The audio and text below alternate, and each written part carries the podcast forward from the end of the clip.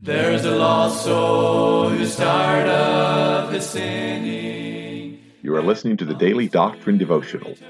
This is a daily podcast designed to teach and preach Bible doctrine each weekday throughout the year. This is evangelist Tim McVeigh asking you to please let others know about this podcast so that they can subscribe or tune in each weekday. At the end of the podcast, we will provide you with subscription information as well as contact information for our ministry. Thank you for listening, and we pray that the Lord will help each of us as we study and preach the Word of God. And the saints all with gladness are singing the glorious song of the redeemed, song of the redeemed. It is a blessing that Brother Ronnie Scolton with us yet again on the podcast. Uh, yesterday, he gave his testimony. We thank God for the work of grace in the life of our friend, Brother Ronnie Scolton. Today, under lieu of a call to preach, his church has licensed him to be a preacher. He's ex- responded to a call to preach, and so I've asked him to preach a message. Now, Brother Ronnie, you just go ahead and preach what God has laid on your heart. Yesterday, I told you a, a little bit about where I came from, and I kind of stumbled through my testimony, and I hope it was a blessing to you, and I hope that you can see uh, what God can do, no matter the state that you're in. Yesterday you heard about where I came from. Today I want to tell you a little about where I'm going. I want to tell you about what I was yesterday, and today I'm going to tell you about what I'm becoming. I have a message that I preached a few weeks ago at a church, and I'm just going to condense it down into a, a short devotion here. And the, the, the title of my message is just simply Image. In Genesis one twenty-seven says this: "So God created man in his own image, and the image of God created he him, male and female created he them." God our Father is a God of all creation. When he was done with the creation account in Genesis, the Bible says in Genesis one thirty-one, "And God saw everything that he had made, and behold, it was very good. And the evening and the morning were the sixth day." God says that his creation was a very good thing. God liked creating and creation. Part of being created in the image and likeness of God is being able to create, and the greatest of that being procreation.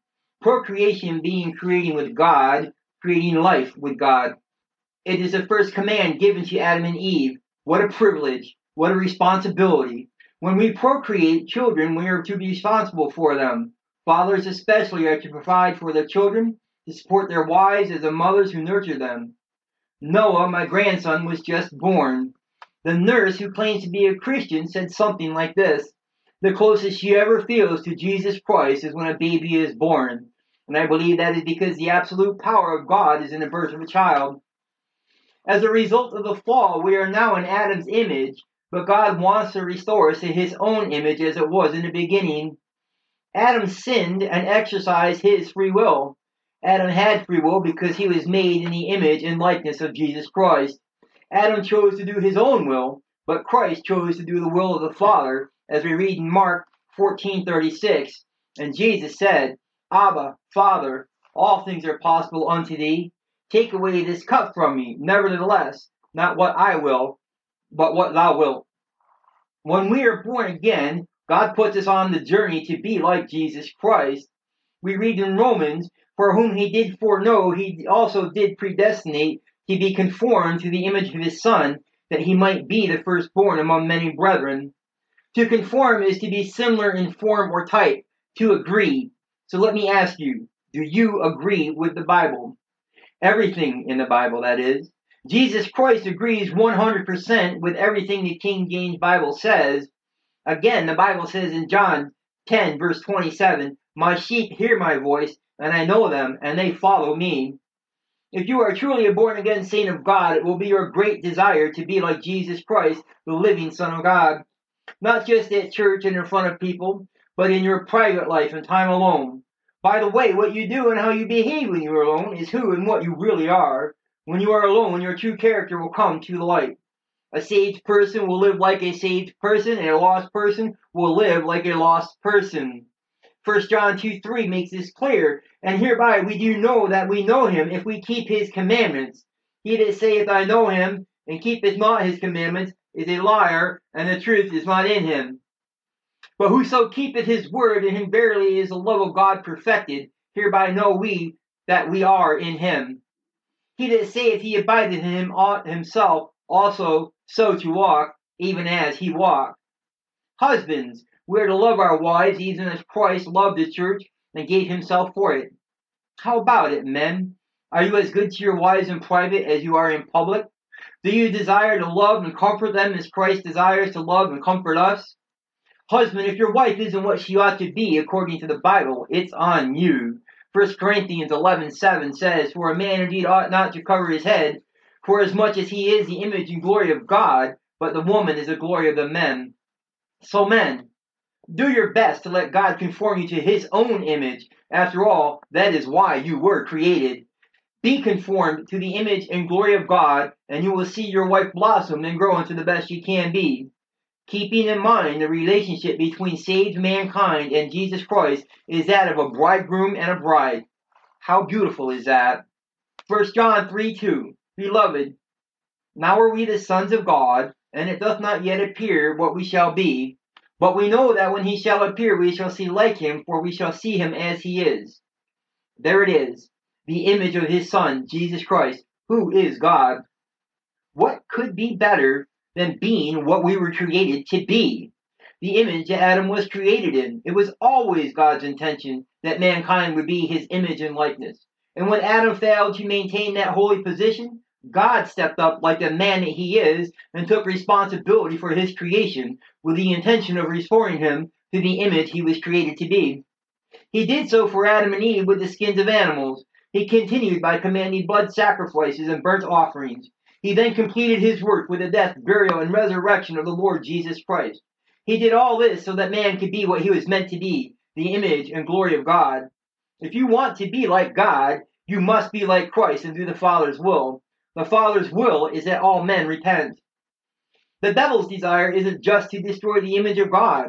He can't destroy God, but because of his corrupted wisdom, he thinks he can be like God. So it logically follows that if he wants to be like God, he wants mankind established in his image, the sinful image of Satan.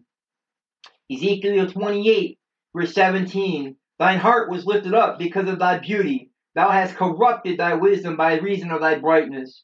I will cast thee to the ground. I will lay thee before kings, that they may behold thee.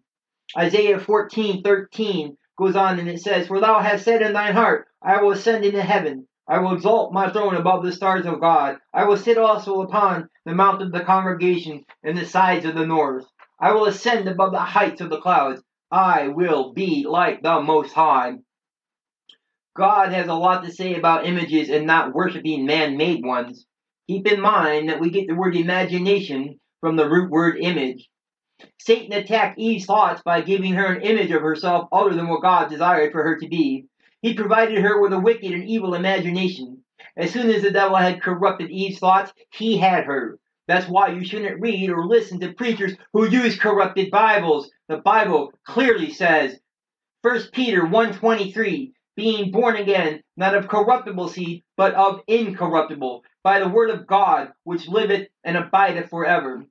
Corrupted Bibles give mankind a corrupted image of God. They make the image of Satan into the image of God. And that, my friends, is an imagination of the thought of the heart that is evil. The Bible says in Genesis chapter six, verse five, And God saw that the wickedness of man was great in the earth, and that every imagination of the thoughts of his heart was only evil continually. And it repented the Lord that he had made man on the earth, and it grieved him at his heart. The devil likes to use images. Jesus said, But as in the days of Noah were, so shall also the coming of the Son of Man be. Is there any doubt that the imaginations of men are only evil continually today? Have you ever looked at the internet? I'm going to read you a page from a book written by Gail Ripplinger entitled In Awe of Thy Word. She says this, Children's minds are like computers. Words take up very little memory space, but pictures, particularly video images, use up a lot of space. The same storage space gobbled up by a very short video clip could contain the entire Bible. A child's mind has enough storage space to easily memorize the entire New Testament, but not if it has stored away thousands of hours of television pictures. Thomas Edison, the inventor of this thief who comes to steal, as John ten ten says, who comes to steal so much space, was a card-carrying Luciferian. He invented every device that brings all this vice. For this he paid a big price. Satan said, all this power will I give thee, if there thou for wilt worship me. Luke four, one through thirteen. Edison entered the Luciferian Theosophical Society of Madame Blavatsky in eighteen seventy-eight. The power followed at lightning speed with the invention of the first sound recording, the first movie picture, the electronic light to project it, and later the generator to produce the power. The power of Satan competes today with God's command that man is to live by every word of God. Going on, we need to fill our minds with the images of the letters that form the words in the King James. The King James Bible is a perfect, inspired, all-sufficient word of God given for the salvation of mankind. Perfect in English, exactly the way it is, just the way God wants it. Don't change it, don't add to it, don't take away from it, don't turn it back to Greek, don't turn it back to Hebrew. God has it the way He wants it. If He wanted it a different way, it would be a different way. As it was in the days of Noah, the Bible says. Well, there weren't electronic images in Noah's day, but you can be sure that their minds were filled with plenty of evil images, evil imaginations. Communication tech, especially the internet and cell phones, have become bricks in the modern Tower of Babel. In Genesis eleven five, we read, "And the Lord came down to see the city and the tower, which the children of men builded. And the Lord said, Behold, the people is one, and they have all one language. And this they begin to do, and now will be str- And now nothing will be restrained from them, which they have imagined to do." We have untold numbers of little towers of Babel. We call them cell towers today. Around half a million of them in the United States alone. Social media is where the imaginations of the evil in mankind's heart is often mortared together. Social media often causes people to be amazed. We read in Proverbs thirty, verse eleven, "There is a generation that curseth their father, and doth not bless their mother. There is a generation that are pure in their own eyes, and yet is not washed from their filthiness. There is a generation, oh how lofty are their eyes, and their eyelids are lifted up. There is a generation whose teeth are as swords, and their jaw teeth as knives, to devour the poor from off the earth, and the needy from among men." What do you think? Doesn't that describe social media today? Social media is where mankind is realizing the ability to overcome the restraint in accomplishing anything which they have imagined to do. The devil's ultimate goal is to be like God. He will sit in the temple one day and show himself to be God. Satan even presently impersonates God. He very frequently gives false salvation experiences. He is actively doing everything he can to conform mankind to his own image. So here is the end of it. If you do what God says, that is, repent and believe on the Lord Jesus Christ, when you see God, you will be like God.